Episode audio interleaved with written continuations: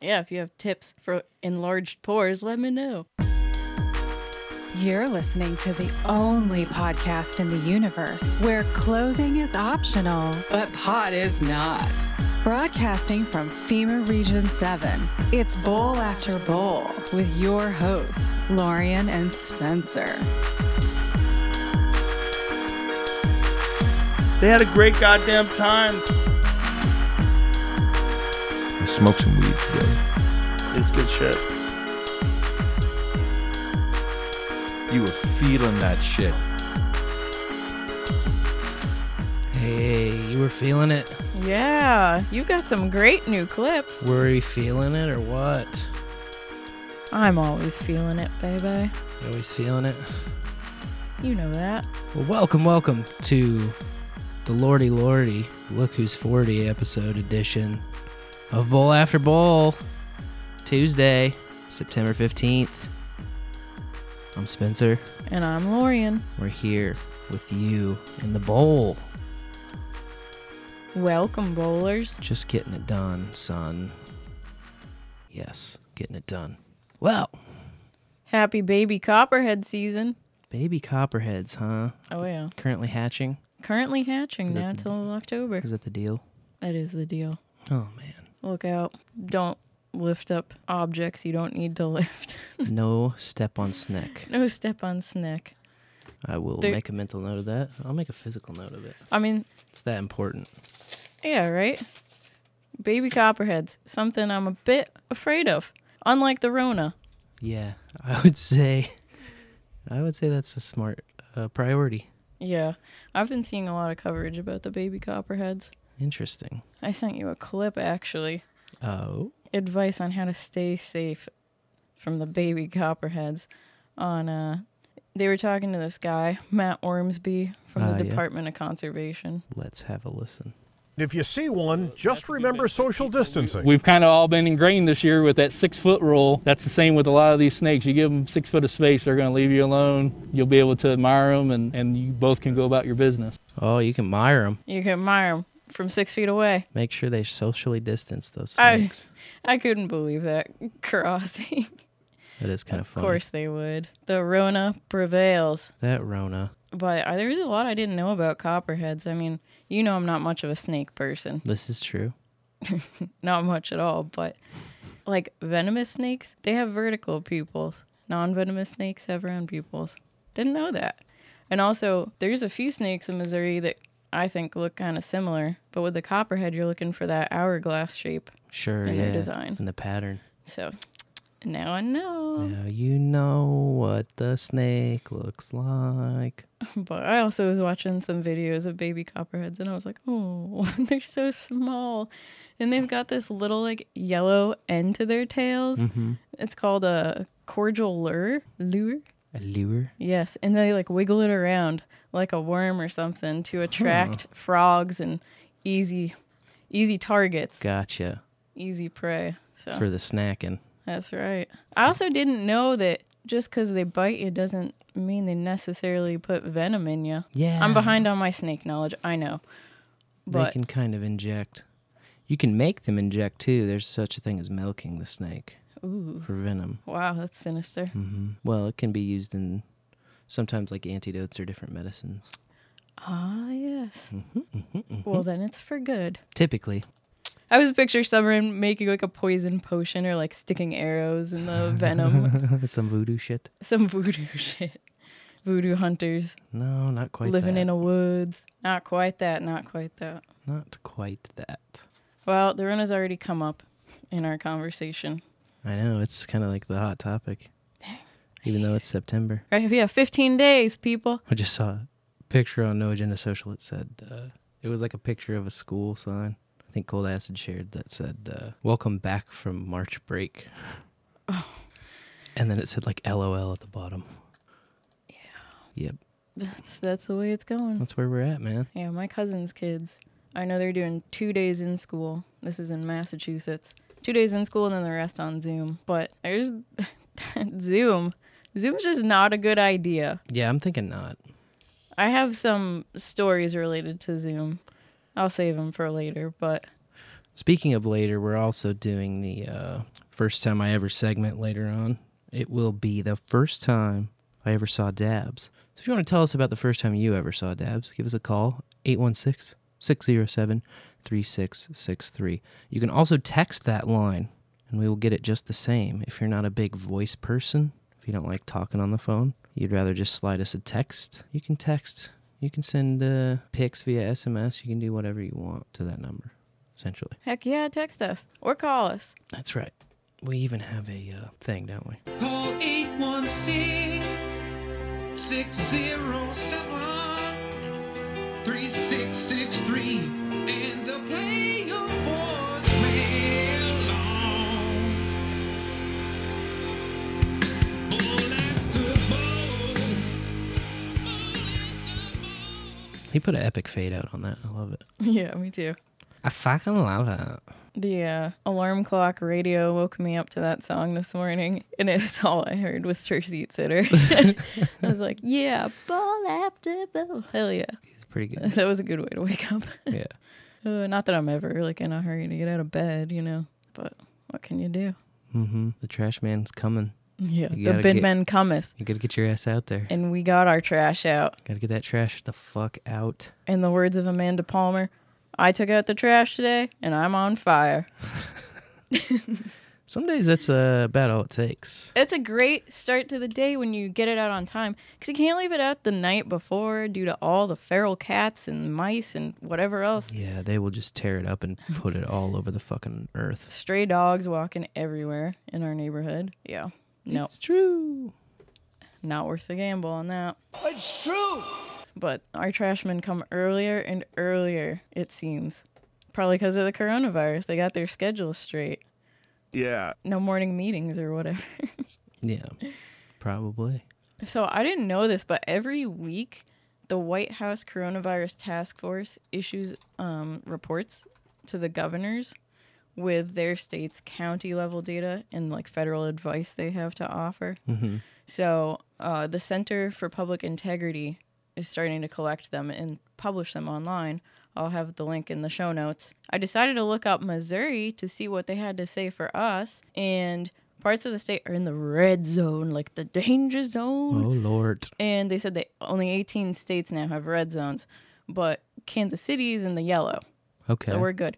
But the federal advice for the state is that we should be mandating masks and closing all bars. I was like, piss off with that nonsense. Well, some of these things are starting to finally get challenged and overturned. Pennsylvania's like the big one everyone's talking about right now, but it's just a matter of time. People are going to sue. People are going to want to open their business back up, especially bars. I mean, I think we touched on this last time, but uh, with my recent Fizzolino gigs, it's been tough to order kegs for these parties because brewers are just not making kegs. They're not kegging anything up anymore because all these bars are closed, all these restaurants are closed, or they're only doing takeout. So, like, the demand for kegs is way down. The tap room next door to the place that we always go uh, for liquor pickups, they have 30 taps and they only had six on. Jeez. And they always have like taps on and reserve tap backups, you know, like they're always cranking stuff in and out. And, you know, not right now. That's too bad. You know, Luckily, it's, it's wild, man. You know, places like Knuckleheads and stuff were able to open though, so we can still have our no agenda meetups. That's right. Uh, next No Agenda meetup for the KC area coming up quite quickly. It'll be a week from Friday, actually. Uh, the 25th of September. And it'll be at the bar in Mission, Kansas, just over the state line. And that was C Mike's venue of choice and date and time of choice. So it's going to be Friday night. We're going to start at 6. We'll do it for a couple hours, 6 to 8. Because Dame DeLorean and I have to drive up to Iowa after the meetup. So That's right. We'll be getting out of there around eight, but we'll hang out for a couple hours. I'll try to make a little. Um, that's my task for tomorrow. Make a little audio promo of it. Cool. Send to Mr. Curry. Now, rumor has it that Kansas is way lax on the masks. It's um, not quite as tight as here, but I will tell you something on the mask update, and it seems to have happened just in the last week or so, maybe week to ten days. It's a shift, I think, of the uh, resistance fatigue has shifted sides. Ooh. I think that those of us who hate the idea of being mandated to wear a mask, uh, having looked into the total ineffectiveness of it. By the way, to just touch on that very quickly, um, you might have seen in the West Coast, there's a lot of different health departments putting out and CDC putting out that these cloth masks cannot uh, protect you from smoke inhalation or and you know the poor air quality because of all these fires. And the smoke particles are larger than the virus uh, particles, so that on its face is just so absurd. the fatigue though does seem to, in my uh, experience or what I've seen, what I've felt out there, has shifted to the the uh, I guess Karens, just to use the meme that's hot. I mean, the people that are trying to make you wear a mask, uh, it's kind of shifted to them. So what I'm seeing is, um, you know, so, w- lately we've been energized by that six percent number. I think that was like a couple weeks back, maybe Yeah. two to three weeks back, where the CDC released that six percent of this big ass tally that they've been tallying, only six percent have COVID only as the reason of death. Uh, and then the other 94% had uh, at that point an average of 2.6 comorbidities you know so like other things they actually died of be it heart disease diabetes uh, lung failure different things like this copd um, so essentially what that translates to is that the numbers overflated they're counting these deaths they're putting their thumb on the scale and uh, when when the people that really don't want to be bothered wearing a mask all read that it's just like more emboldening. And you know, the people that are trying to force people to wear masks read it too. They see this shit too. And I think that that's what kind of switched it. Most of the people that uh, have signs on the outside of the door that say like masks required, I usually sit in my car for a second, you know, out front of the place and just watch people coming in, going out. And um, a lot of the I'm seeing more often people not wearing masks going in and going out and like as soon as I see one, it's like, yeah, well, me too, you know. Um one of the places was QuikTrip, who's been like I think one of the biggest sticklers about it.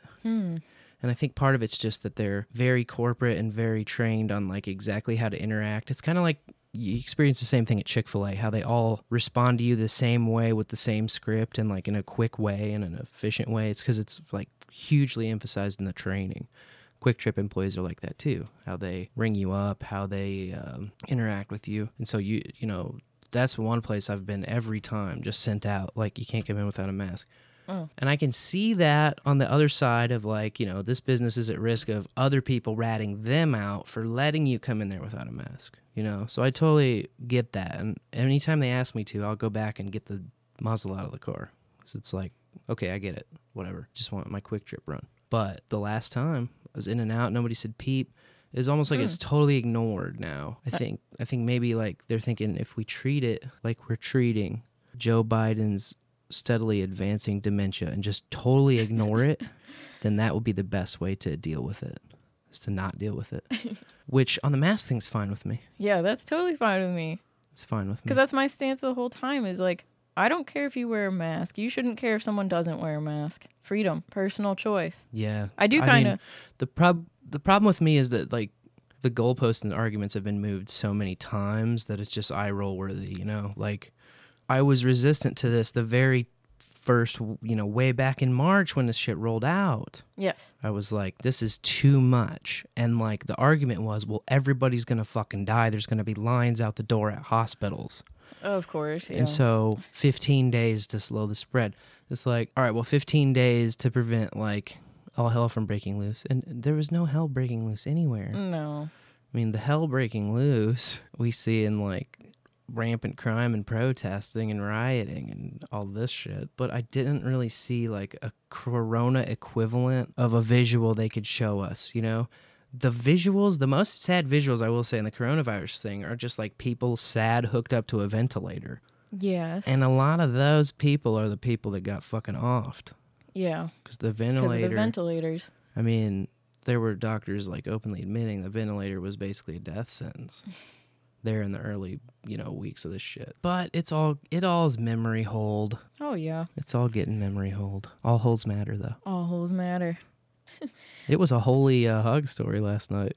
Heck yeah, it was. It had all kinds of holes going.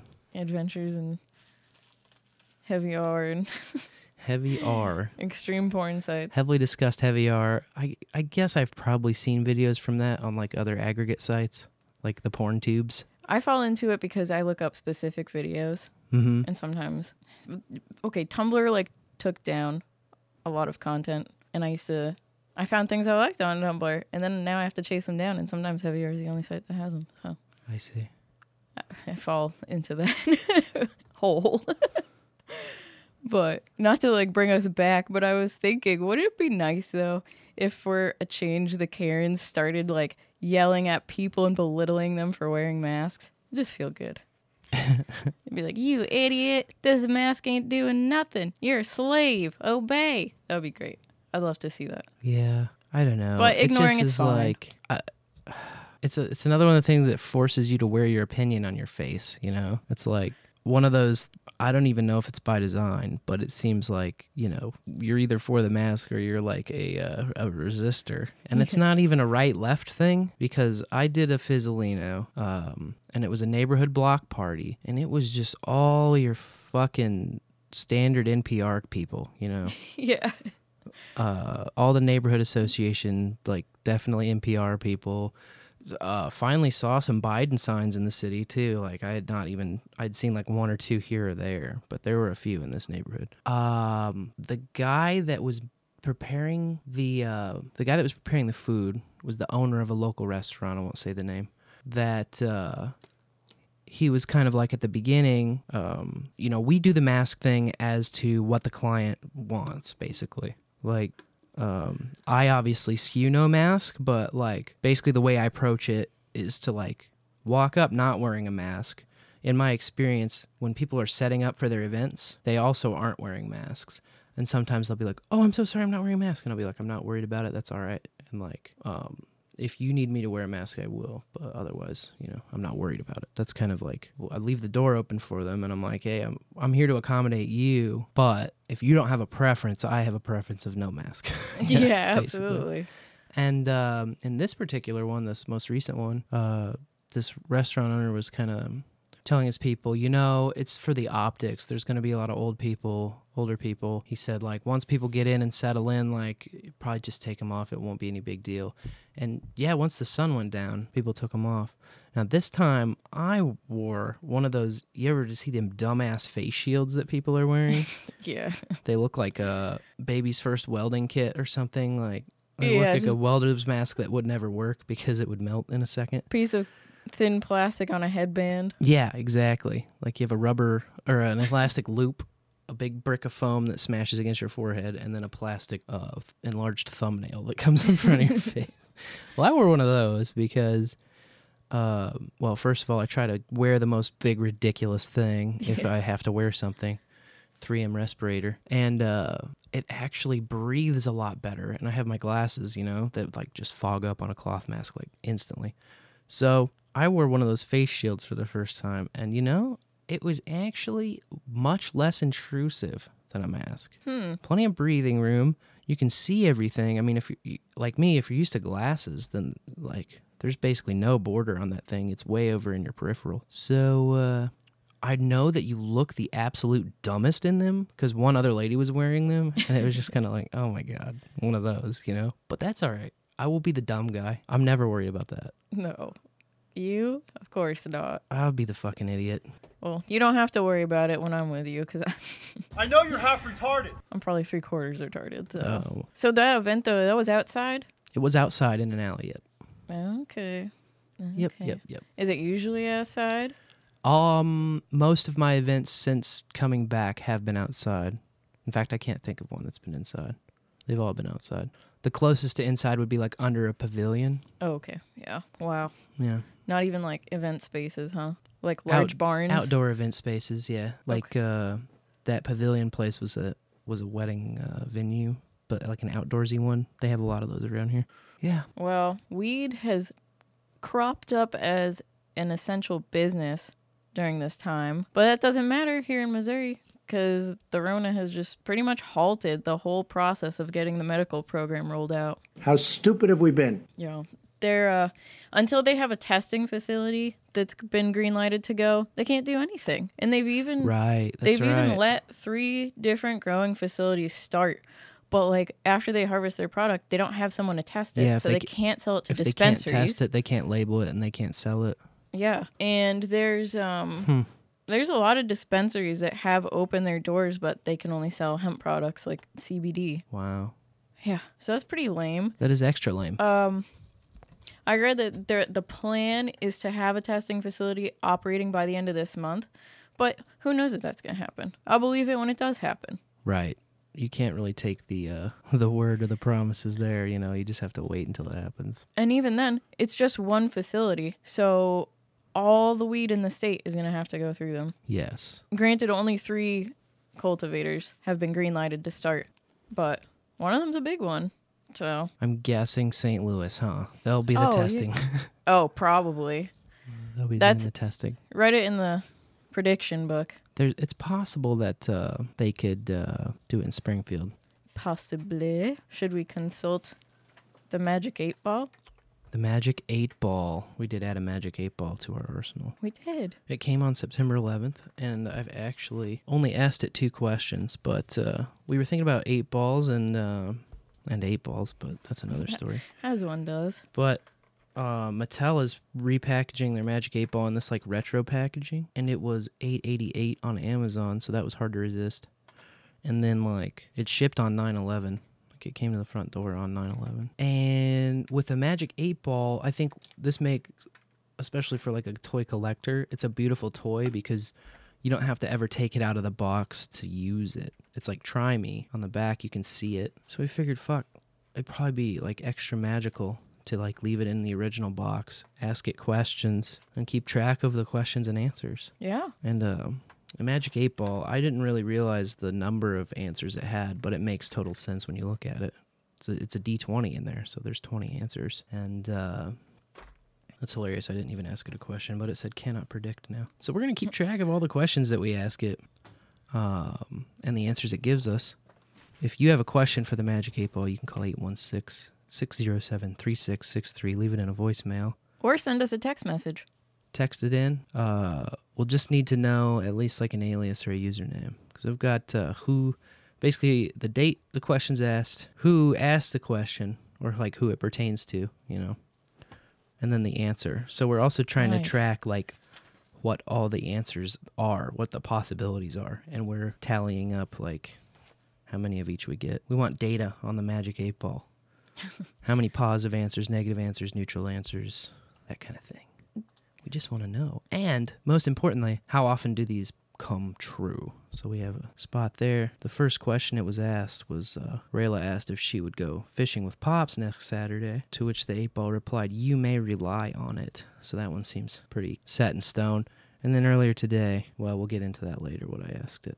Okay. You want to ask it about the testing facility? Sure, we should ask. Um, Pick a city. what do you think is more likely? More likely, I would say I'm leaning towards St. Louis. St. Louis.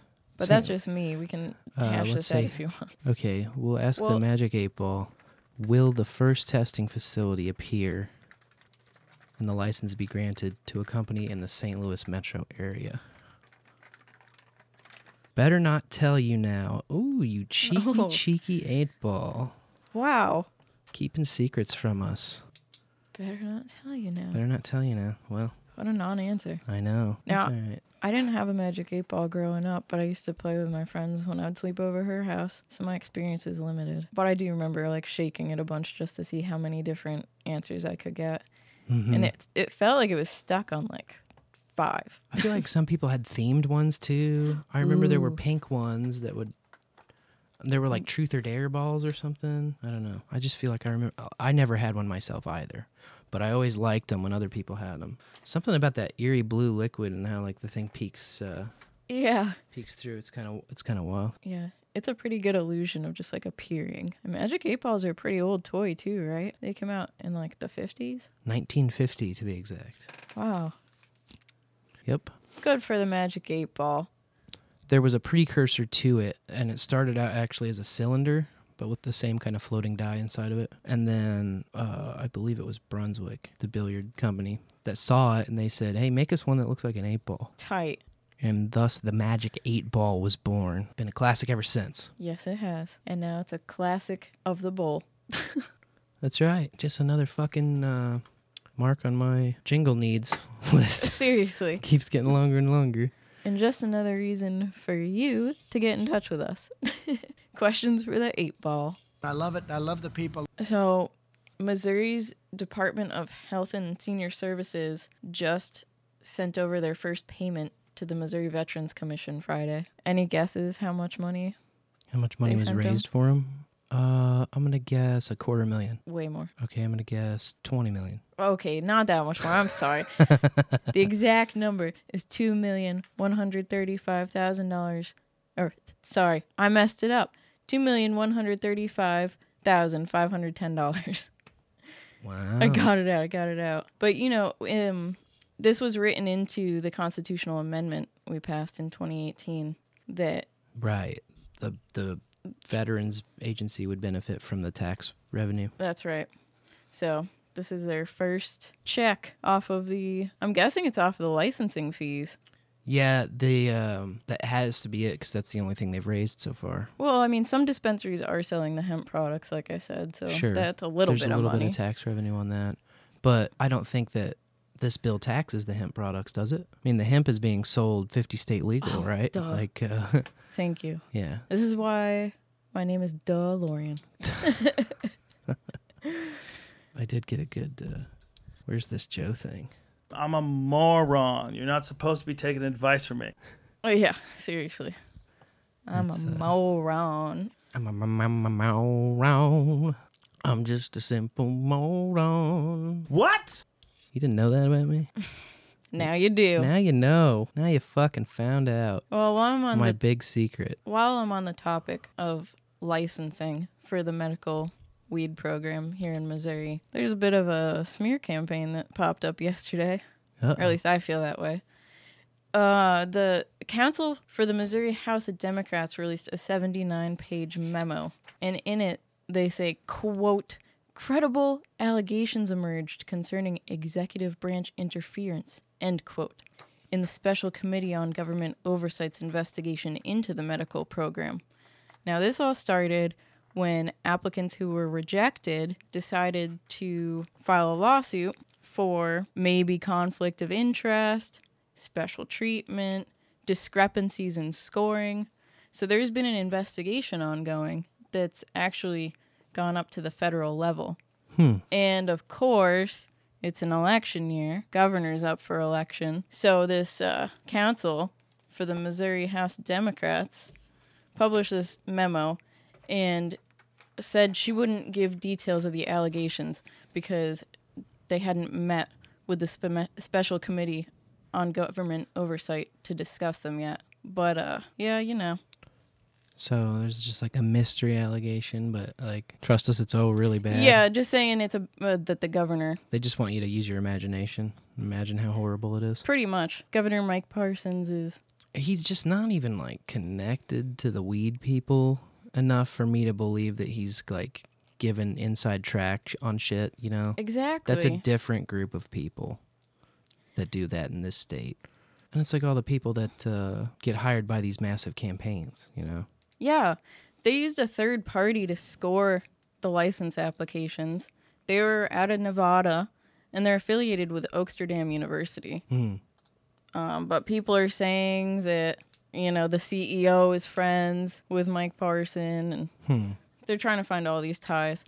But the when I really like got tipped off that it had to be a smear campaign was because Nicole Galloway also published a memo being Yeah. like, "Where there's smoke, there's fire," Well, she's always like, and she's running for state auditor. no, she's I'm running sorry. for governor as well. She's running for governor as Yeah, well. she's Duh. running directly against him. Yeah, so that kind of, I mean, she's always got a press statement ready to go when all Of this kind of thing happens. But you know, election year, Election year, Just- we we just love it. just love it. Oh yeah, You'd love it. I thrive on it. I fucking live for this shit. I love confrontation, bro. I fucking savor it. I fucking savor it. I fucking savor it, savor it, savor it. We shattered our record cold temperature on September 9th. Oh yeah. Yeah, by eight degrees. In 1907, the cold record for the day was 66 degrees, and last week it was 58 degrees. Damn, it did get cold. It was real cold. People were wearing their winter jackets, and I had to put hats on my children. Mm-hmm. It was real cold. I was in the jeans, the mean jeans. In the jeans, full pants, Yep. long sleeves. I know.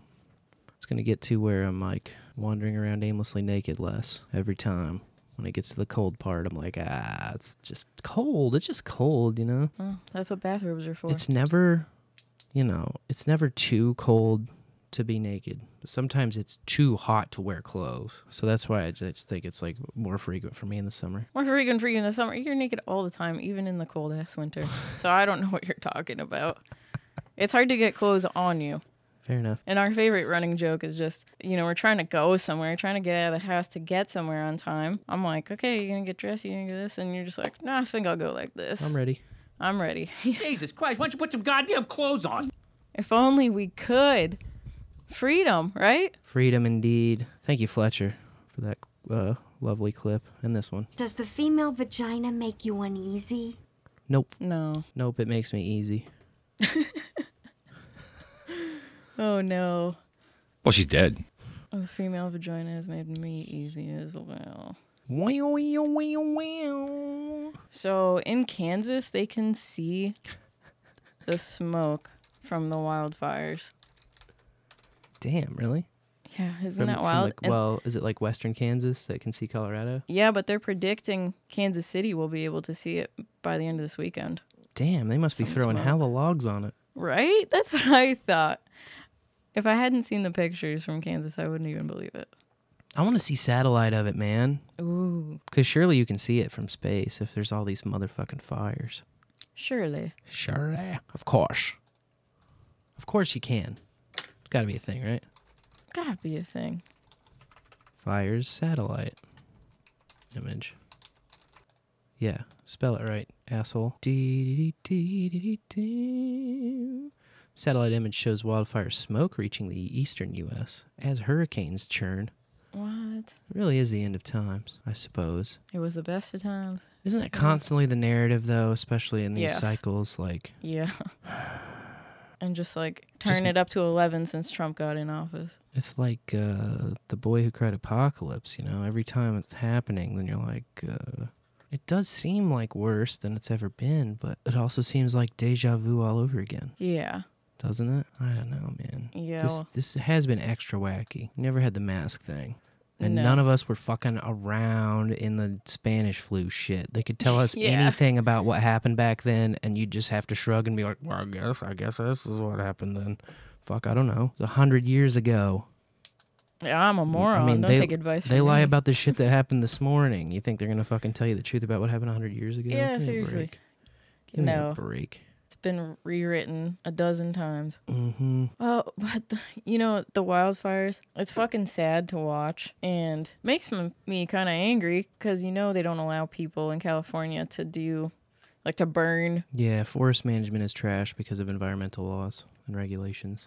Yeah, exactly. And now they're losing tons of weed because of the wildfires. You know, Yes. like the Emerald Triangle is getting hit. All sorts of places. And also, you know, Colorado got snow last week. In other weird weather news, their temperatures went below freezing. So all of those outdoor crops. Mm-hmm. Yeah, they had early Toast. frost and got wrecked. It sucks, man. I mean, Like, of course, for generations, Oregon and California have produced the most weed in our country. So I don't know what business plans are out there for this.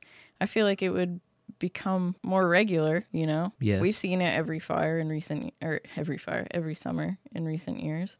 And what can you do? Like you can't protect your outdoor grows. yeah, I mean, you're at the mercy of a helicopter flying over and spotting it, or bad weather, or somebody stumbling upon it and taking it for themselves, or all kinds of shit. Well, speaking of helicopters coming upon it, this summer has been filled with raids and destruction of plants in California, all in the name of save the environment, which I think is so ironic Mm, because they they're going after burning the- these plants. Are they Like, going after the national parks heavily, or Do you know where it's been targeted? Where it's been targeted. I let's know see. that the big complaint from environmentalists is that there's some grows like being conducted in national parks.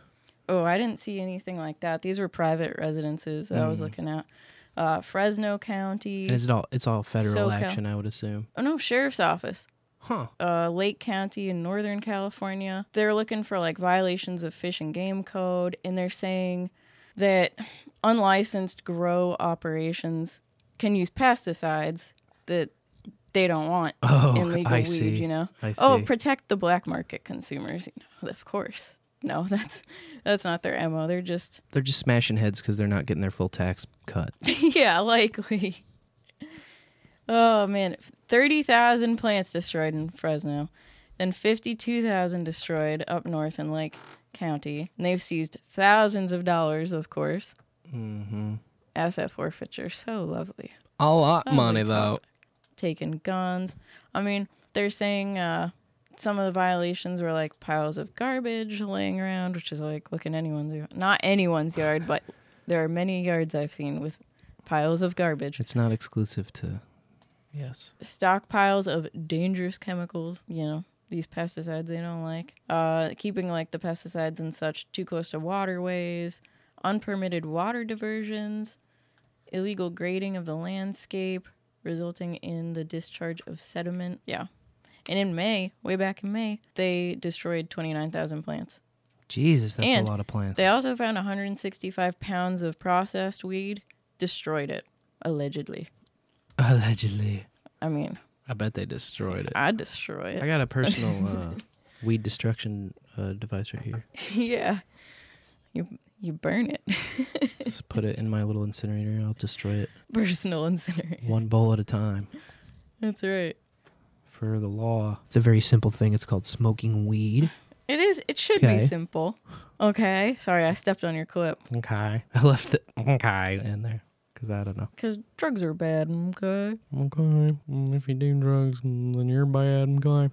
Uh there is a Texas agriculture commissioner who toured an Austin area facility called Compassionate Cultivation last Thursday. It's one of three state licensed growers in Texas. They have like a super limited medical program, Mm. CBD only, and you have to have intractable epilepsy.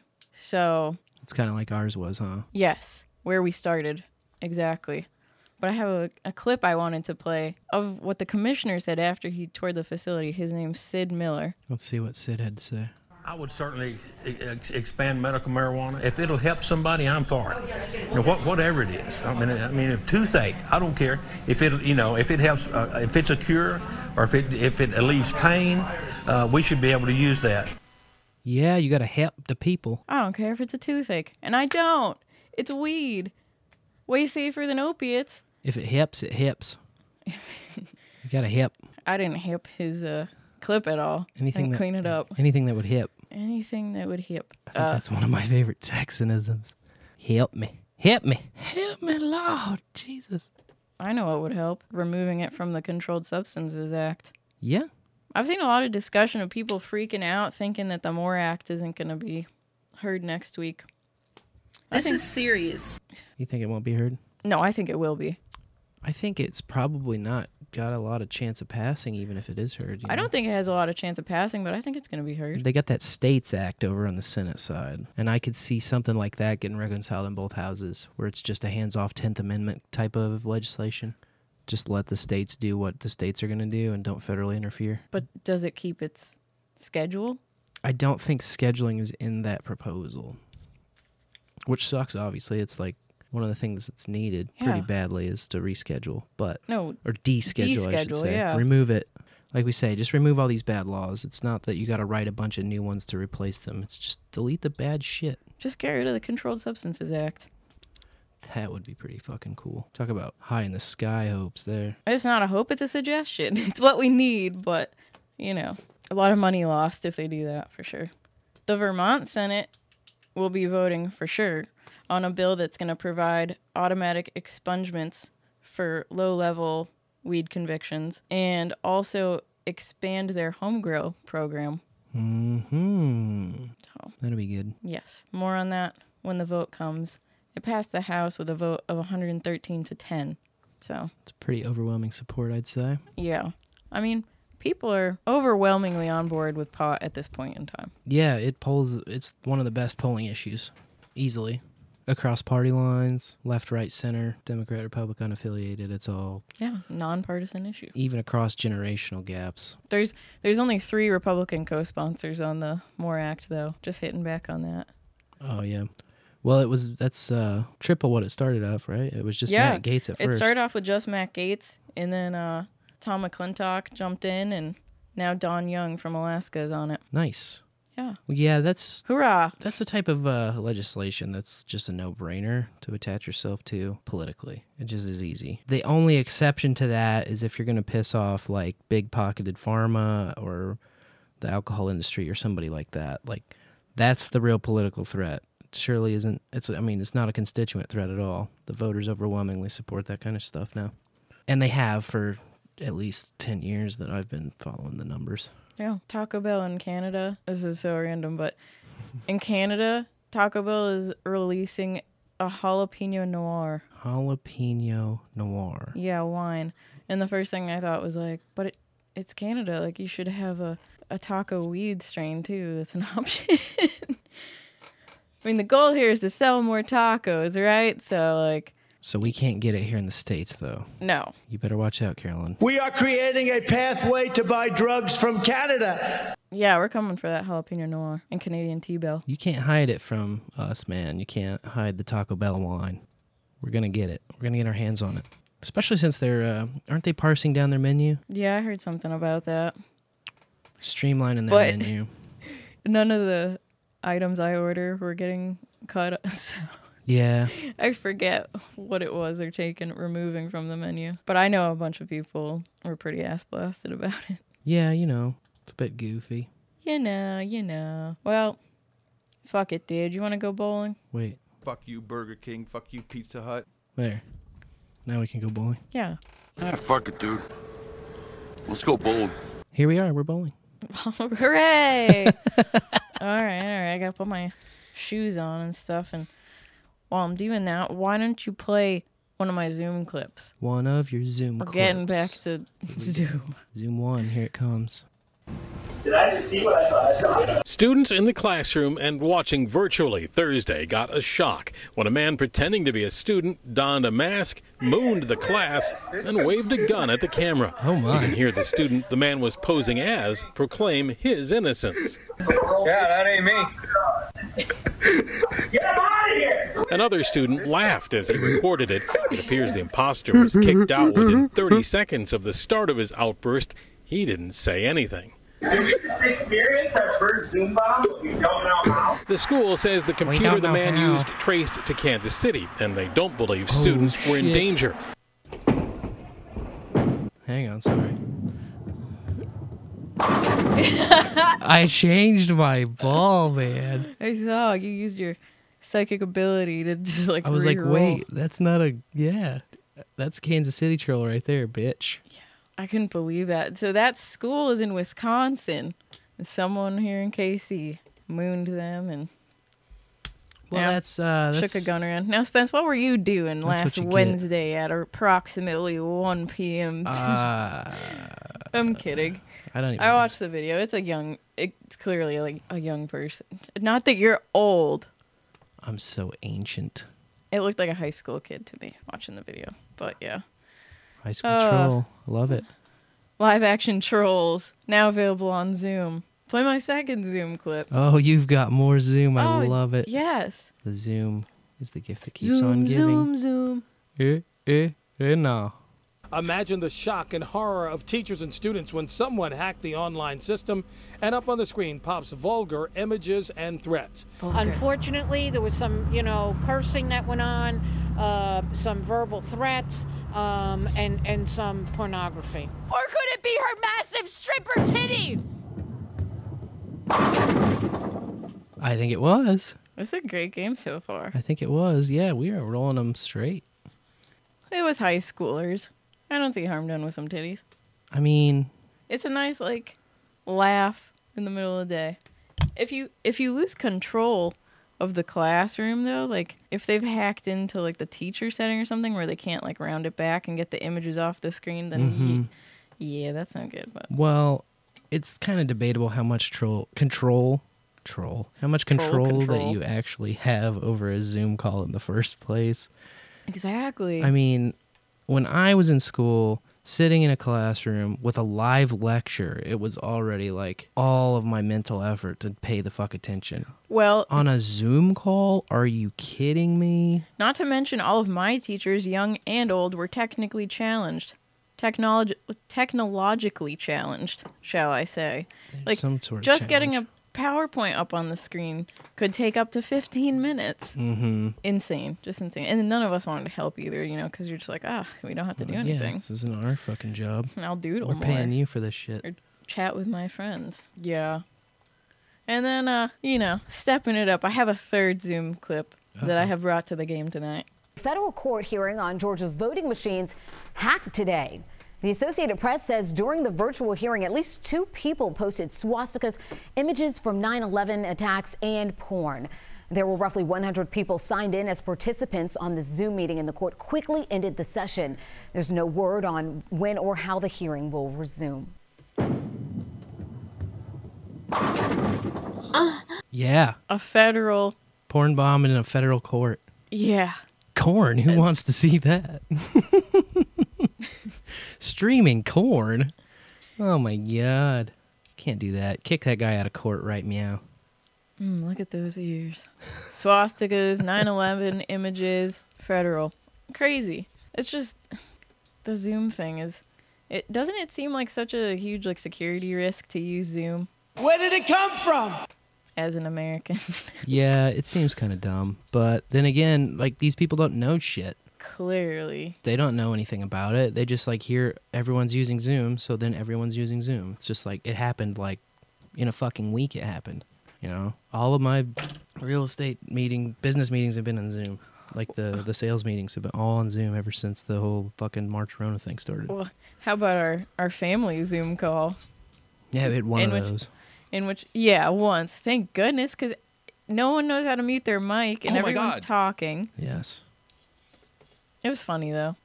Funny seeing Grandpa like lean right up to it. Man, hello, hello. They can't hear me. They can't hear me. He Yeah. kept saying, "It's like yeah, because everyone's talking." When I talk, you don't talk. Yeah, good luck with that. and the little kids are screaming. Like, yeah. Good luck with Zoom. Good luck. Good riddance, I say. Oh, here's another story. Okay. Some deputies pulled over a man at a traffic stop and he decided to run on foot. But what happened is that he left his winning lottery ticket in the car.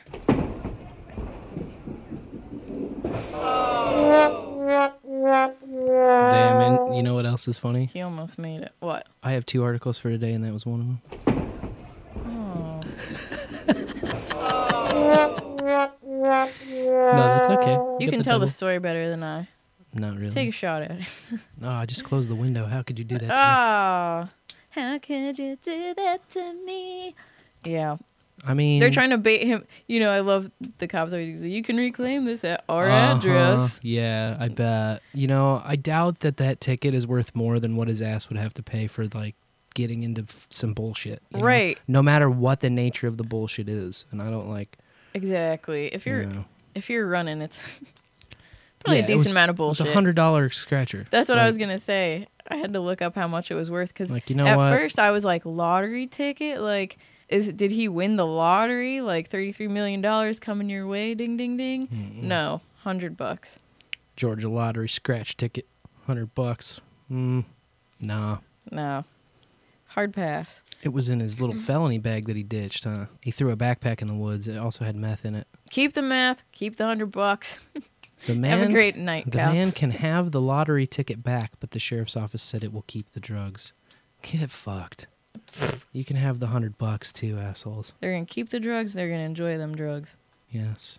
Did you know that there was a Guinness World Record for number of toots from party blowers in a minute? No. Party blowers, for lack of better Like- term, like the yeah, those horns with the with the rollout tongue. Yeah, yeah. That like stop making a sound five minutes into using them because the paper rips. Right. So then they just go. Well, there was a record, and it just got beat by two dudes in Idaho. They posted a video of it since it's only a minute. They got 108 toots in, but their blowers, their party horns, had ripped, so there's no sense. So it's just two guys do a. Oh, Jesus. Oh yeah, there's a bunch of random records out there, and uh, I love obscure world records for sure.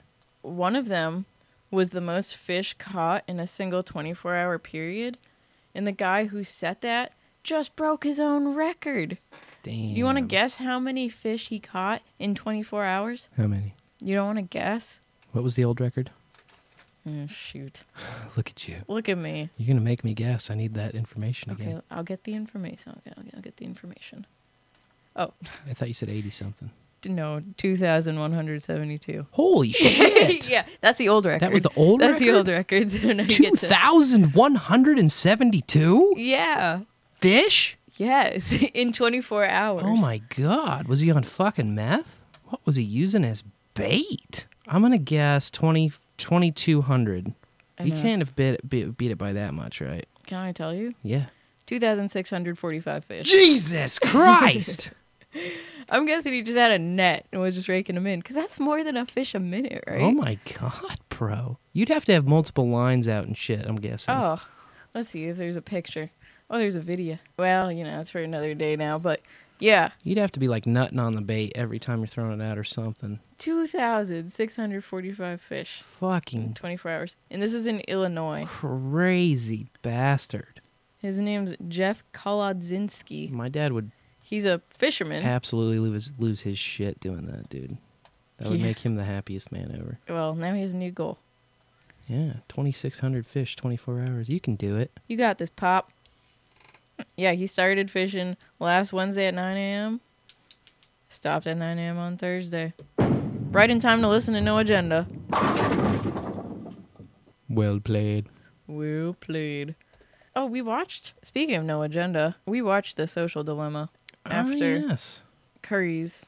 Curry, I saw Curry toot about it. I was like, Yeah. oh, let's check it out. Adam had recommended watching it, and so we take it a watch. It's on Netflix. For those that haven't canceled their accounts. My dad, Like your dad. My dad has Netflix, so I can watch Netflix without giving them any money.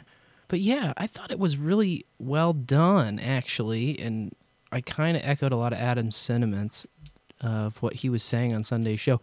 And really, the way that it all went down kind of ended up being a little disappointing to me. Um, how Dvorak kind of wet blanketed the whole segment, which I mean, that's the thing he does. You know, it's very Yeah, Dvorak buzzkill. of him. He's the buzzkill.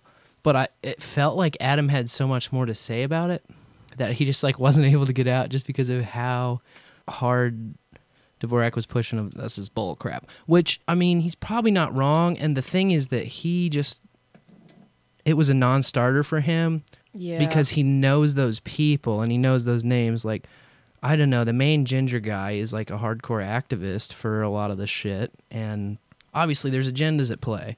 So I think that would have been a cooler discussion though, is if he had like instead of he, you know, he just said the guy's name and said, "No, when I saw that and when I saw this person, like it's all bull crap. These people are idiots," you know. And it's like, well, I would have loved to have heard like specific reasons why they're idiots and like what they're trying to do with their idiocy, you know. Right.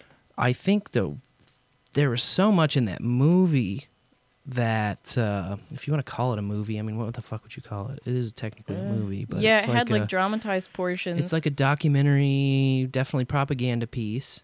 Um, and the the main thing I kind of wished was discussed was like, why would Netflix get on board? Why would because it's a Netflix original, so they're greenlighting this, so they're behind this, so they're they're endorsing this message, and the main message essentially was we should regulate the social media co- uh, companies.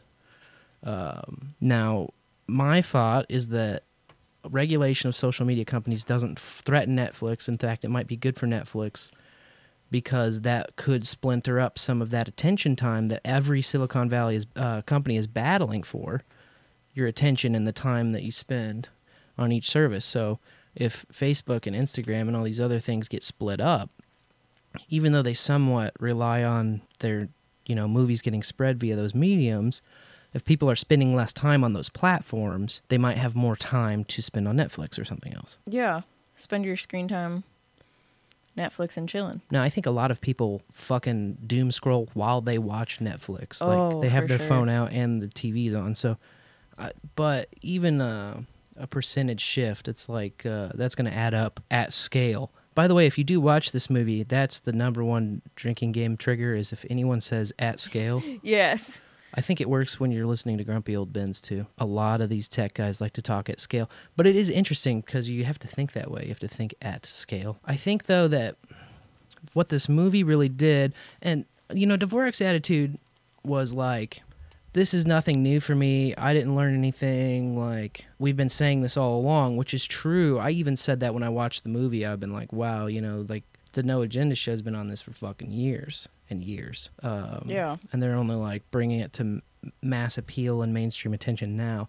But I think that part is important. Like, you should have the everyday normie really thinking about this type of shit.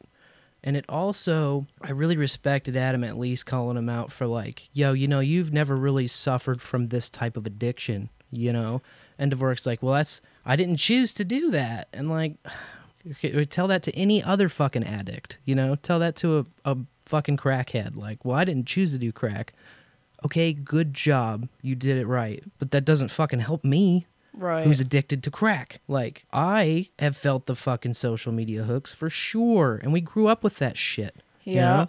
I mean, what we really have and what that kind of woke me up to on a grander scale, like, I've always known these things. I've always been, like, peripherally aware that I have a fucking problem when it comes to mobile gaming and mobile social media and, you know, screen time in general. But, like, those are the two things that really have the hooks in you. Um, and the social aspect of it, you know, I know that that meme is often repeated about uh, us millennials and younger about being underinformed and over socialized, but I think that over socialized is really a poor descriptor because of what it assumes. And I think in a lot of ways we are actually under socialized. I think in a lot of ways we are quote unquote air quotes over socialized, but it's an artificial socialization. It's not real socialization. Exactly. It's this algo that's, you know, laying out in front of you what it knows you're going to stare at forever. It knows what you're going to watch.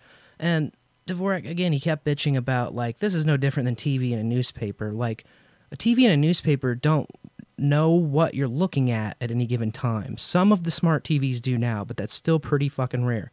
All of the smartphones know where you're looking at the screen, when you're looking at the screen, when you pick your phone up, when you set it down, what you're saying at all times. They know your other browser history. They know all the other apps you use. Take a look at your off Facebook activity settings buried in the preferences. They know all the shit you do. It doesn't have to be on Facebook. It can be anywhere else on your fucking phone. They will hold back notifications because they know you're going to come in the room at a certain time. They can hear you come in the room or feel you pick up the phone, and then they're going to give you something that they've been hanging on to. You might notice in the last maybe like three to five years, it's been a thing like suggestions. That's especially on Twitter, Mm. where it's like, this is a tweet that you never otherwise would have fucking seen, that you, that doesn't mention you, that isn't from somebody you even follow, but it's a notification along with all that other shit that says, hey, recommended for you. Oh, hey, recommended for you, and it's a notification, so you have to check it. That's one of the dopamine hits. Ooh, I have a notification. That's why you got to turn those notifications off if you still play those games. I know. I just, it kind of occurred to me that uh, as I think millennials in general, and um, I want to bring some more of this like probably next week because I've seen some memes popping up about like trying to extra define the generations and stuff, but. I think we have a real cultural crisis on our hands because of how heavy the gatekeeping has been our whole lives on culture, on music, on television. Um, and if you're not into like these alternative sources of media, music, and, and thought, things like podcasting, things like, I don't know, your local open mic as opposed to like a massive concert, like, if you're not seeking out these smaller pockets of culture, it's really so sterilized once you get, once you're talking about to scale. You know, if anybody sold more than 50,000 albums, then it's been, you know, likely sterilized. It's like a sterilized and controlled message at that point.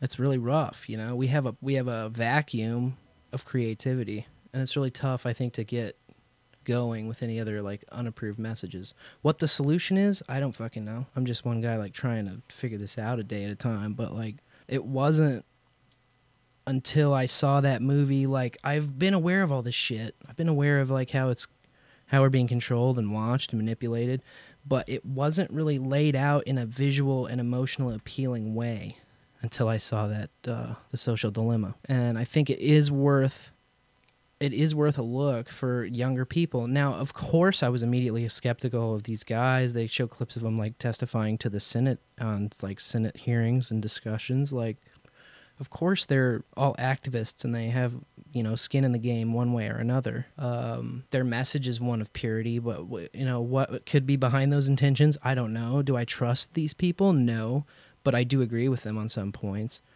And to say that this whole movie is just a total waste of everything, it's kind of like, I don't know. I think that Adam nailed it when he said, like, I just don't think you have ever experienced the addiction that this causes and what it leads to. Like, it drains your fucking shit, man. I've been there. Not to be a downer whatever, but uh, that's just what I'm feeling. Yeah, I think it's worth a watch if you haven't seen it yet. And Sorry about that buzz. Jesus. yeah, I was wondering what was up with that. it was messing with me.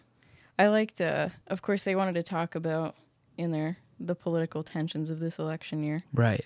And then the dramatization, they used extreme center. I thought it was clever and I think that they should at least be commended for like doing their best to present it neutrally. Uh and that that's a great example of it. The meme was like the the algo kept on sending this kid extreme center content, you know, and all the memes were extreme center. So they weren't making him a left wing radical or a right wing radical.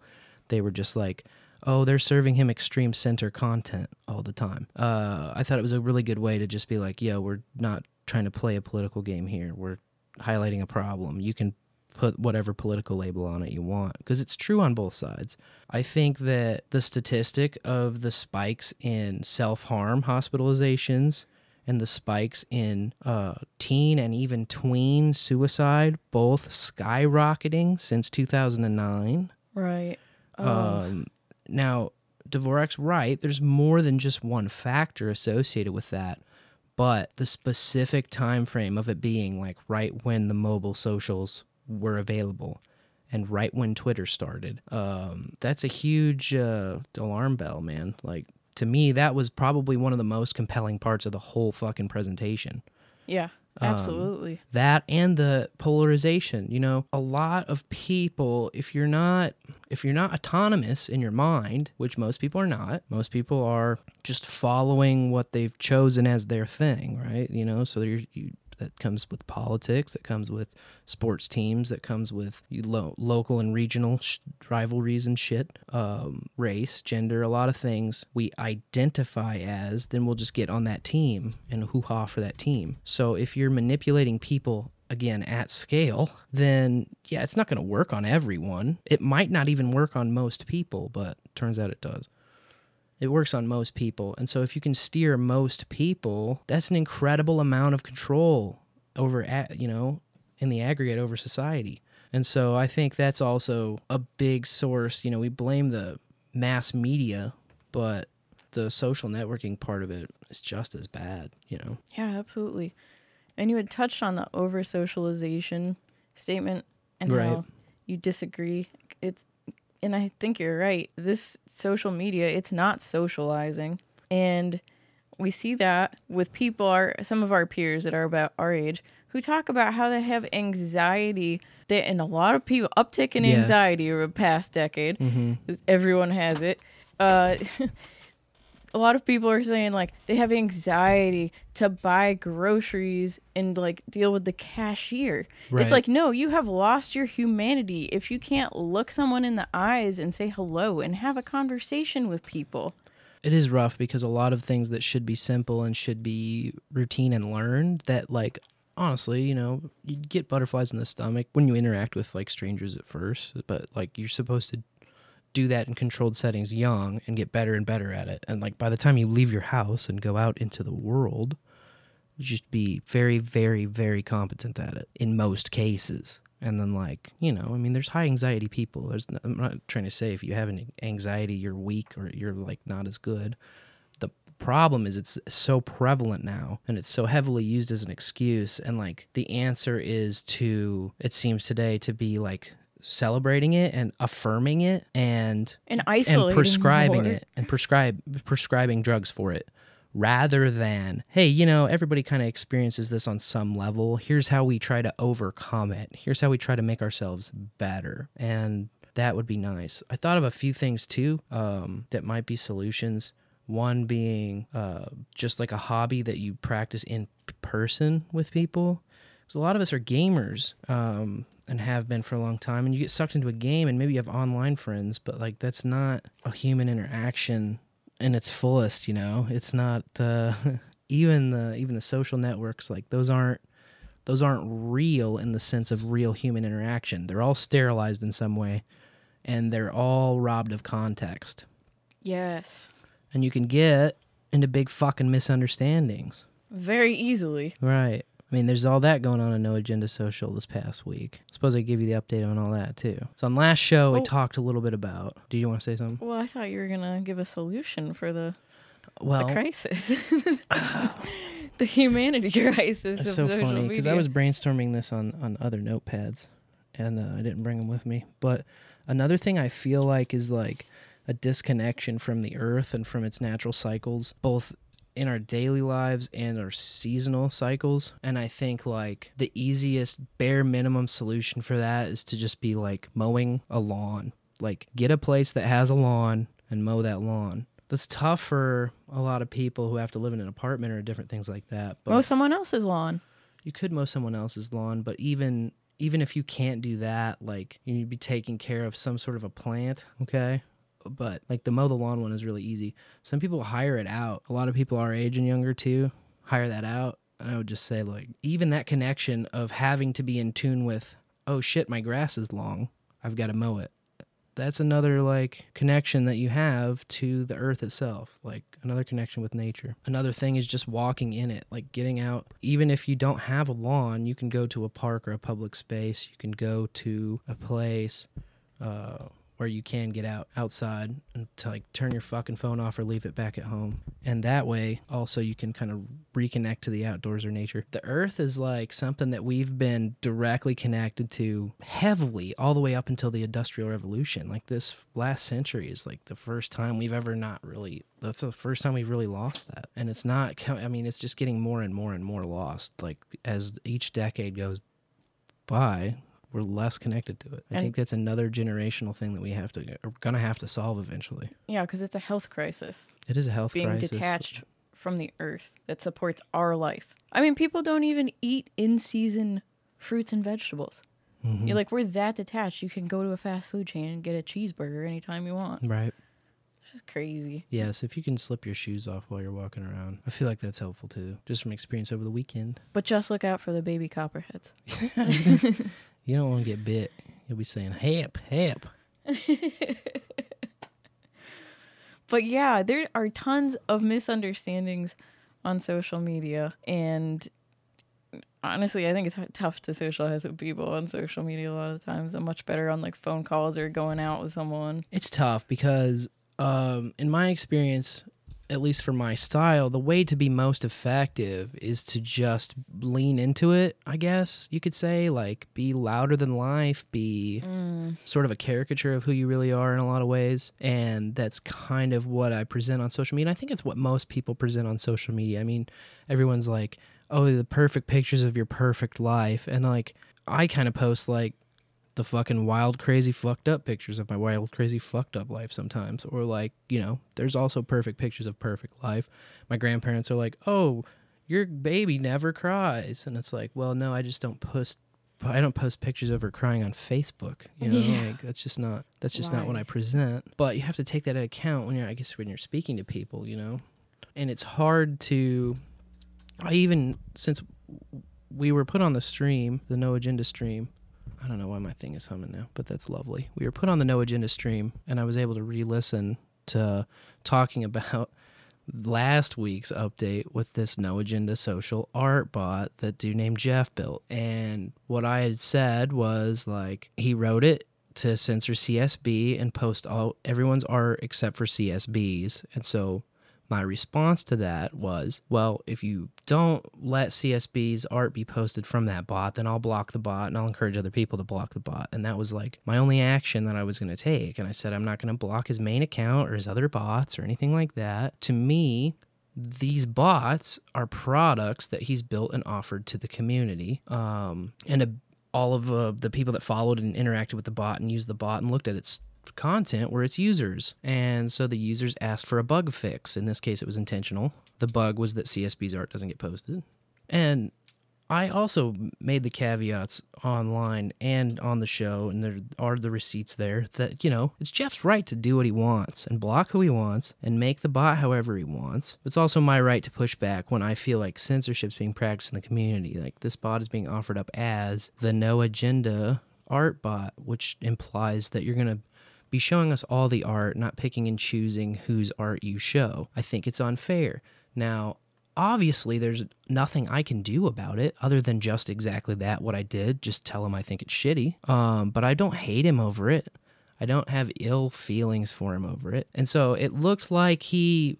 Uh, made that concession on Thursday's show and he screen capped like the red code delete of uh, removing that piece of code that filtered CSB out. And I took it as a big victory, and a lot of people were happy about it. And then on Sunday's show, he just like went through and just del- like blocked a shitload of people from his main account and from all of the bots. Uh, a lot of the more prolific art uh, artists uh, for the show were blocked, um, and it's just too bad. You know what I mean? Like he also put up some statement of like that on his bot page that it was canceled by the SJWs of uh, No Agenda Social, and it's like, look, we came out as anti censorship. You're the one that canceled somebody first, and now you're like sitting here whining about being canceled. It's just disingenuous. It's like little snowflake attitude of like, you know, people just called you out for your bullshit, which was trolling CSB for being a troll. So just like basic base level hypocrisy. Uh, and then all we said was, you know, if, if that's how the bot works, we don't want to use it. And so I guess he saved me from blocking that bot, but just like I don't know why had to go scorched earth. And, you know, over the next two days, I was blocked one bot at a time whenever he happened to be working on them. So like then the podcast bot blocked me, then the um the Jitsi bot blocked me, like which it's fine. It doesn't like ruin my thing, but the number one argument there was just uh well, build better code, make better code. So that's like where I'm at. Like I respect that. I obviously respect his right to do what he wants. And, you know, everyone else has to respect. This is the one thing that really did annoy me about it all the most are like people who like really didn't have a side or a dog or anything, but they'd tune in like, if you guys don't stop fighting, then I'm gonna block you. If you don't stop this, then nah, nah, nah. it's like, all right, well, just fucking do it. Yeah, seriously. Like you had nothing to do with this. Like if you're not gonna like get in and like say something one way or the other, then just shut the fuck up. Just keep scrolling past all the other dumb shit you scroll past. You know? Like, Yeah. That's just not any input. And I didn't really expect it to like go this crazy, but I am now trying to teach myself Python over the shit. Just like, okay, well, fuck, how do I uh build a bot like as me, just a regular retard? I don't know. It's not a skill set I have, but uh I'm looking into trying to write code, write a bot. If anybody listening uh, knows and has time, I think that's the biggest thing. Is like most people that have that skill set also are like, fuck, I already do that all day. I don't want to do extra just for the stupidity bot. But, you know, Jeff right now claims to build the best bots in the universe. And the only reason that's true is because there's no competition for his bots. So um, the, the message is heard loud and clear build a better bot. Uh, even, um, but I think it was funny that uh, they were kind of talking on Rogan a little bit about these similar issues. And I just want to play a clip. Yell all you want at each other online. Yell all you Yeah. want. That's great. I hope we find places, and there are many already, for people to go yell without anyone intervening or taking down. Just let them yell. Yet let them yell. Let them yell. Let them yell. It's good. Let it let it all out. Taking someone away is fucking stupid. And I agree. Like that's basically what Jeff did to CSB to start this whole fucking thing. And granted, CSB probably said some dumb shit to him to really actually start this whole fucking thing because that's that's uh, what happens all the time. And you just got to know that, you know? If you're to be a guy that filters people out and censors people out on basic whims, then you just don't have the personality to be a sysadmin. Like, that's just, uh, or a judge or anything else like that. You got to make neutral decisions. If you're not able to do that, then, you know, what are you doing? It's just not a good product. It's just not something that I would support and use. That's all. That's all I got to say about that. I uh, did call and make a appointment with an IT training school here locally too, though. Ooh. That's how fucking deep it got. I'm just like, man, I'm so in over my head. Uh, like Python seems like the good one to learn if you're learning out, uh, and it seems like it can do the most uh, if from just like the little tiny sliver of things I've looked into. But um, you know, that's uh, you know, more CSB drama. It's always drama with that fucking bear. Why though? Because he's because goofy. he's just socially awkward and he doesn't he's like he doesn't have a lot of self awareness. That's the one thing I try to do. Okay, like I try to have some self awareness about it. I understand the nuance of the situation. Uh, I understand how we can look like SJWs doing that. Um, but like, really, I was just trying to open up a conversation and point out that if this is for the whole community, then it should be, and if it's not, then don't pretend it is. You know, that's that's all I was trying to say. I didn't want it to go through this craziness.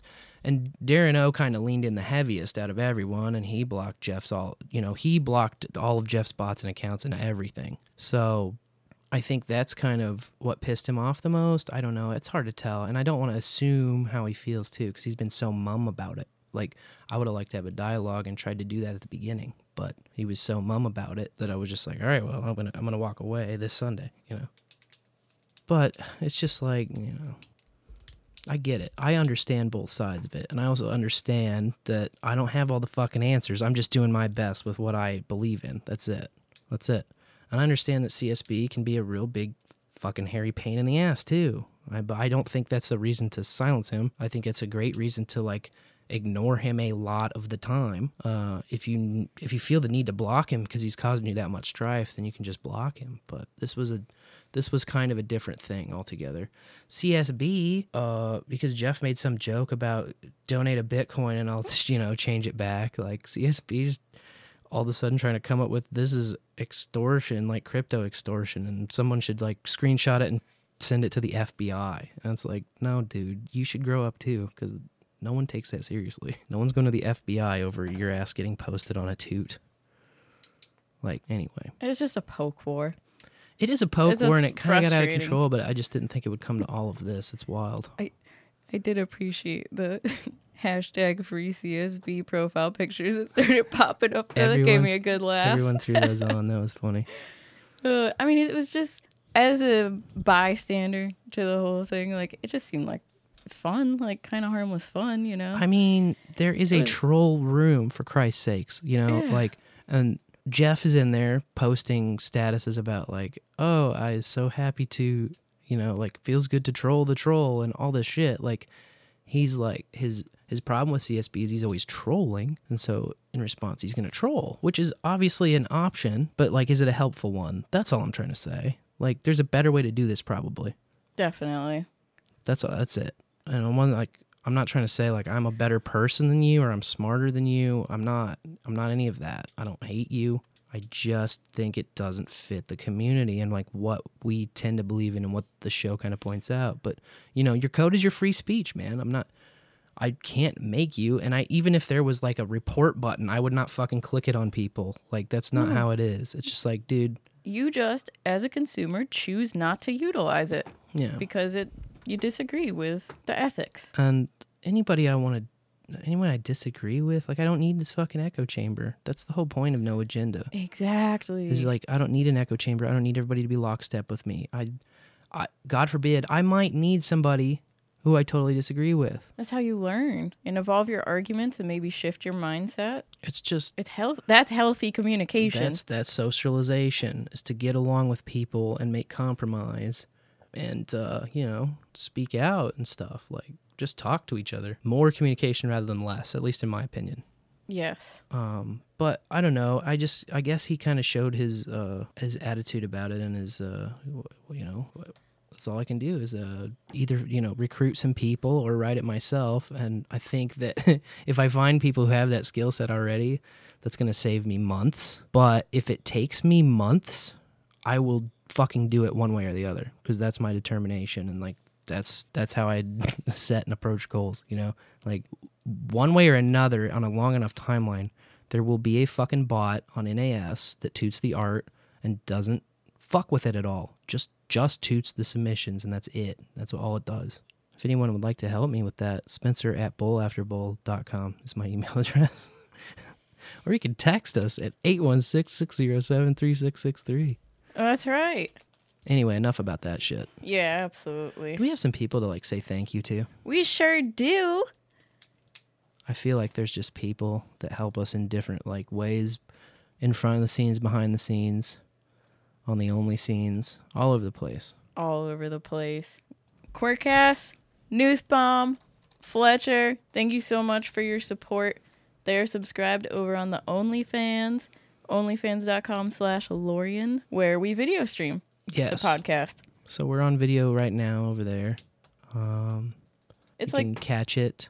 Uh, if you would like to just peek behind there for one day, uh, get at me in the troll room or uh, some other way, no agenda social, and I can text you a one day free trial link just to see if it's for you or not. We obviously know it's not for everyone, That's right. but it is where most of our support currently comes from. Yeah, value for value. And yeah, it's just basically a question of what was this worth to you? Is it worth a little bit of your time to make content? Is it worth enough to call in and say, hey, or tell us the first time you ever did a thing each week? Is it worth enough to send us some Bitcoin? Send us some PayPal money? Uh, people are better at certain things and worse at other things. And so like whatever's easy for you to show us value, that's just all we ask. You know, we're we're here every week trying to give you guys something to enjoy, maybe learn something, mostly just blow off some steam and just have a great Tuesday night and hang out. And uh, you know, we like to laugh a lot. Uh, we like to Hold hands and share secrets. Yes. like to remove our clothing and spin in circles, all that kind of stuff. So if that's what you like too, then we'd like you to hang out with us all the time. In the bowl. And I think a lot of you are doing that already, and that's why we want to thank some people. That's right. We want to thank Fletcher for sending us these great clips, and also Economic Hitman uh, sent us some of these uh, other clips, like uh, I am a lone wolf. me and my lone wolfness. It's not racist, it's a fact. So um, anything like that helps us out. It's content, it's interaction, it's feedback, and uh, it lets us know you're listening and you care. And it also lets us know what's working and what's not. Because without feedback, we're just kind of flying blind here. We're doing like stuff that makes it fun for us. But this show is way more for you guys listening than it is for us. I mean, it is a bit for us. Don't get us wrong. But in order for it to ever get better at all, uh, there has to be at least a little bit of feedback, which we always appreciate and we do get um, on a steady basis. But you know, don't be afraid to add to the add to the feedback volume. Please. If it's if it's too much, we'll let you know. That hasn't happened yet. but no, it's not too much yet. And we've battled many trolls. Yes, and it's like don't feel like don't feel like you're gonna upset the the either one of us because No. we've heard it all and we've seen it all and we've said worse about ourselves probably than anyone said about us too. Definitely that. Laurien for sure is her own harshest critic. I might not be because I don't care as much, but you know I still care. It's not like I don't care at all. I just um, I can I can let it go. I don't have to uh, have this white knuckle grip on me being some kind of I don't know non-idiot. you know. But you can't take yourself too damn seriously. Exactly. That's what I'm trying to say. It's so stressful. It's like, uh, yeah, you know, we're just all here to have fun, and nobody fucking gets it all the way. So I don't, ex- you know, I don't ask other people to expect me to get it all the time and be right all the time, and I don't expect that of other people for them to get what I'm saying. We just do our best to meet in the middle and love each other and have fun and toke a bowl back here Oh, behind yeah. the curtain. You want to Yeah, come back here? Yeah, yeah, yeah. Oh, bead got tangled in my hair. Dang it. Oh Jesus. hate when that happens. Yeah, I'm getting enough hair to uh, maybe have that start happening soon.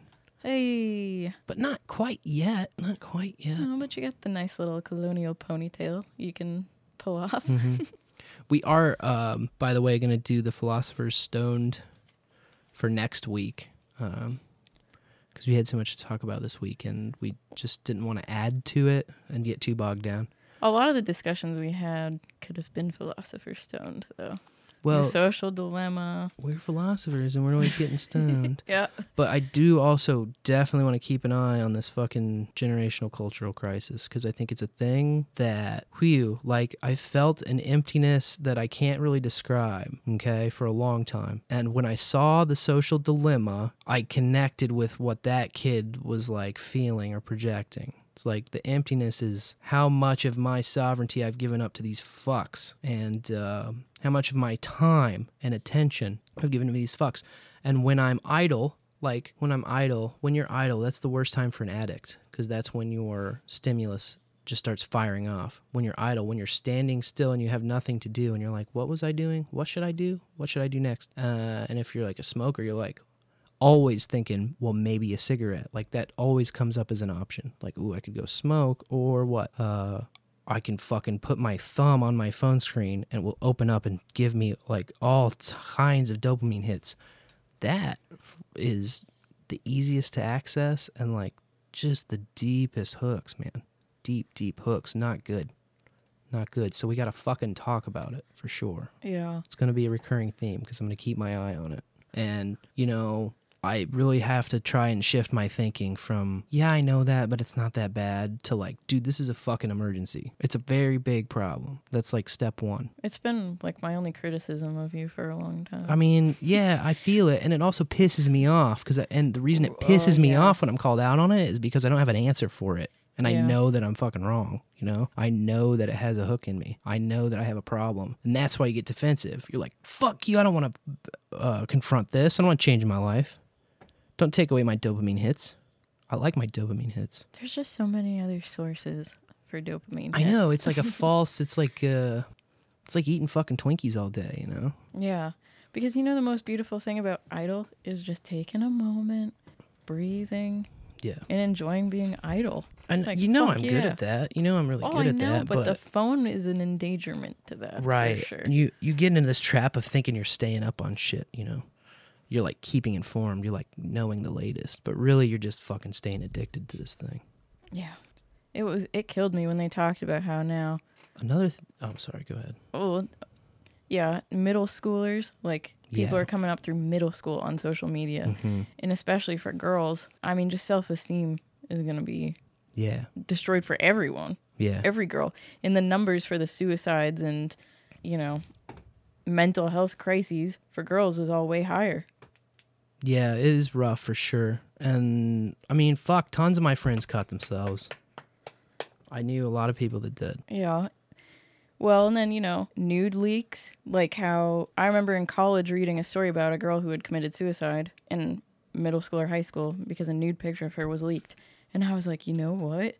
Why are we that ashamed of our bodies? Like, we have to move past this for the health of women, for the health of men. And that's what, honestly, that's kind of what launched my, like, fuck it, I'll just put myself out there naked because if I can take cover for one vulnerable person, you know, if someone can troll on my nude picture, Yeah. then hey, Yeah, it's I can just take it. it's like um, you can't leave yourself that vulnerable that it would like cause yourself to destroy yourself. But you when know? you're young, it's tough you when know, you're it's young. tough when you're a kid. Everything is so hyper exaggerated, especially when it comes to emotions and socializing. You know, like and people even try to tell you when you're in school, like, look, these friends are your friends, but you're never gonna fucking see these people ever again when you graduate.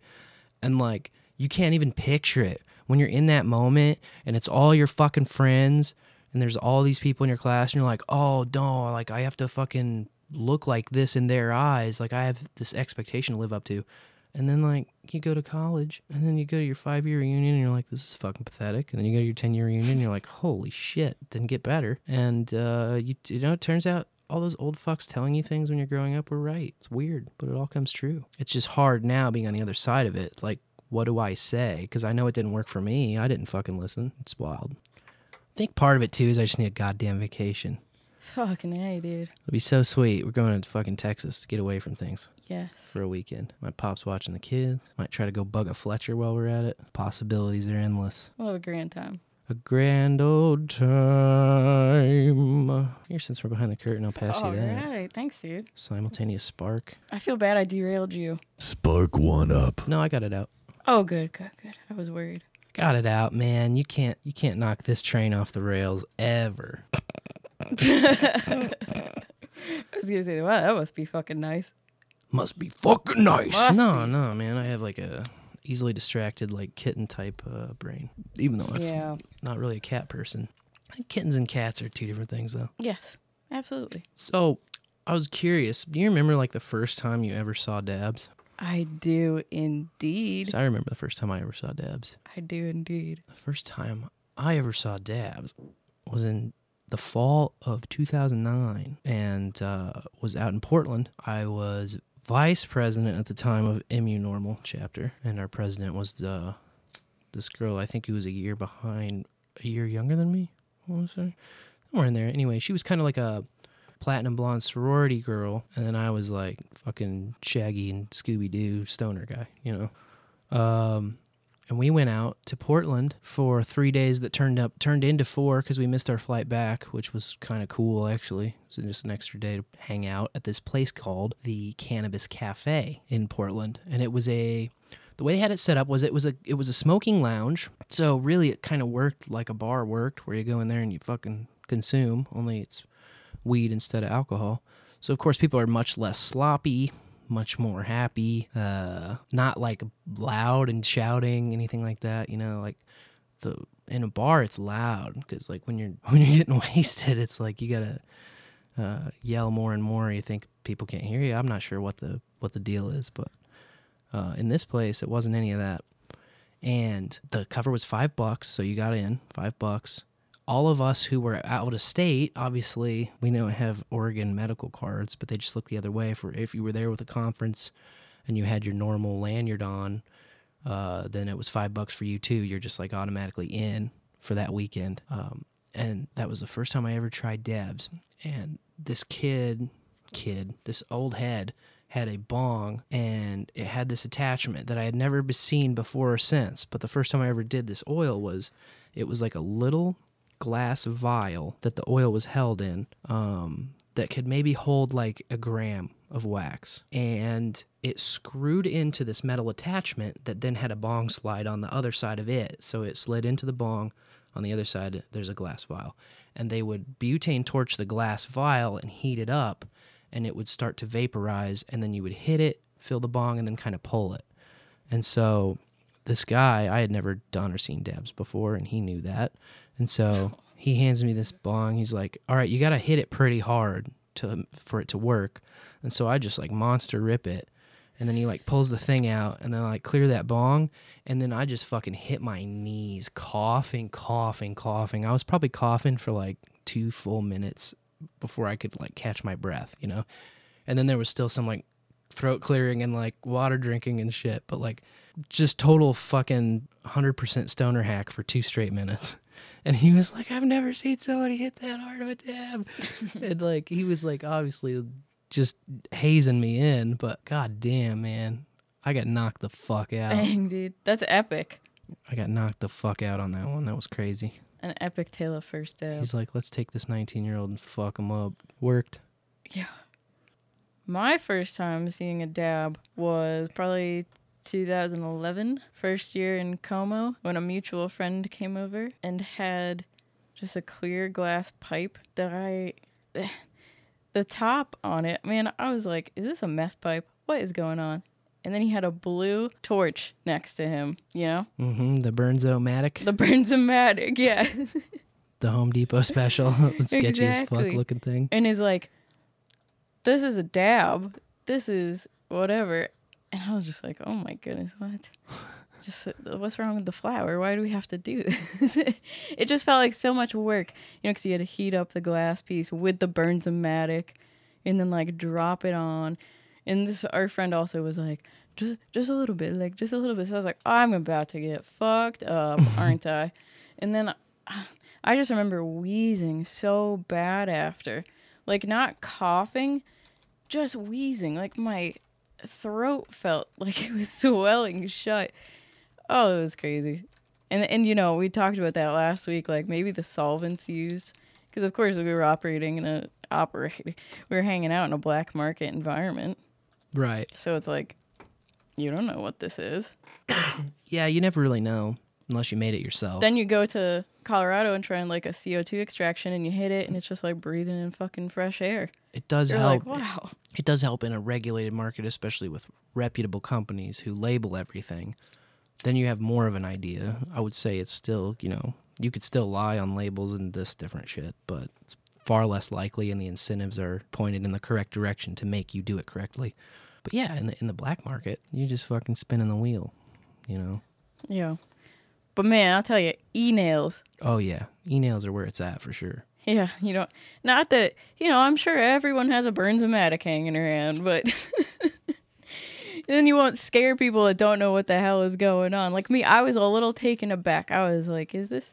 It definitely Am I about looks, to be tortured or it like?" definitely looks hardcore and like too much for sure. Because I mean, in a lot of ways, I guess it is. But But in a lot of ways, it's not because it's weed. we do have uh, one voicemail on the subject. If you'd like to hear it. Heck yeah. The first time I ever saw dabs, um, my older brother had um, made some himself, you know, by extracting the THC with butane, letting all that butane evaporate and then scraping it up, you know, out, out of like a Pyrex uh, baking pan or some shit, Mm-hmm. and uh, scraping it with a razor blade, and then, you know, putting it in one of those fancy uh, water pipes designed for smoking dabs. Um, and it kicked my fucking ass.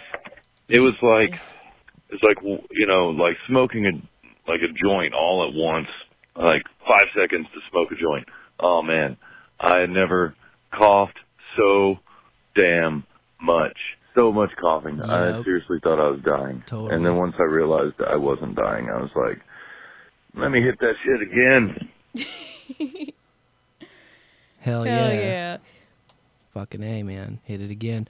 I'm literally like scrolling around trying to find the product that I first smoked dabs out of, and I can't, I can't find it. I don't know Mm. what they're called. But if you know what the dab vial is, give us a call 816-607-3663 or send us a text message. Or I'll- I'll- email Spencer at. Yeah. Yeah, you can do whatever. Wherever, whenever. Post it in the chat. I'm going to, uh, I think I can do this. I think I can open my, I think I can open my phone here if you want to call. If you want to call, you don't have to. We're going to open it up for the last little, Ooh. little bit here just to see what happens. Hell yeah. Dude, I had the biggest fright of my life, or at least the fright of our relationship last night. You scared me so bad. Worse than I scared you. You scared me pretty hard, though. Dude. Is, I th- okay. All right. So I never do like face masks or anything, but I got one from a peer, a friend, and I was like, well, fuck, I might as well just use it because whatever. So I'm getting ready to put my three year old to bed. And I was like, okay, it's a charcoal mask. It's to be dark gray, whatever. And uh, I was explaining to my three year old what it was, and she was like, I want to see it. I want to see you look like a monster. I was like, okay, fine. She's into spooky stuff right now. Her favorite movie to watch is Focus Focus, which is what she calls Hocus Pocus. Focus Focus. Can I watch Focus Focus? So uh, I put this charcoal mask on, just completely turned into gray NPC spooky looking ghost. And so I pulled my hair back real tight. So it was just like face and then the eyeballs. And I was like, Ray goes, You have to scare dad. I was like, Yes, we do. We have to scare dad.